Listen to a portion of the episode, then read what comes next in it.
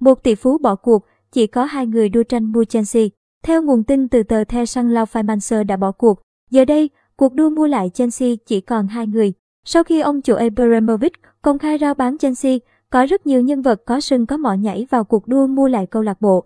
Mặc dù vậy, theo tìm hiểu của tờ The Sun, chỉ còn hai người tiếp tục cuộc đua này là tỷ phú người Mỹ, Todd và tỷ phú Thụy Sĩ, Hans Sockwitz. Người mới nhất bỏ cuộc là tỷ phú người Ai Cập, Laufey Manser. Ông là người đã mua vé cả mùa của Chelsea và được cho là có liên kết để mua lại đội bóng. Tuy nhiên, cuối cùng, vị tỷ phú này đã rút lui. Phát ngôn viên của tỷ phú Laufey Manser cho biết, trước những đồn đoán gần đây của giới truyền thông, chúng tôi muốn làm rõ rằng không theo đuổi việc mua lại câu lạc bộ bóng đá Chelsea vào lúc này.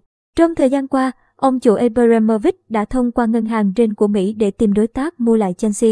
Tuy nhiên, theo phân tích của giới chuyên gia, lời đề nghị 3 đến 4 tỷ bảng của tỷ phú người Nga là khá cao so với thực lực. Thời hạn cuối cùng để đối tác mua lại Chelsea vào ngày 15 tháng 3.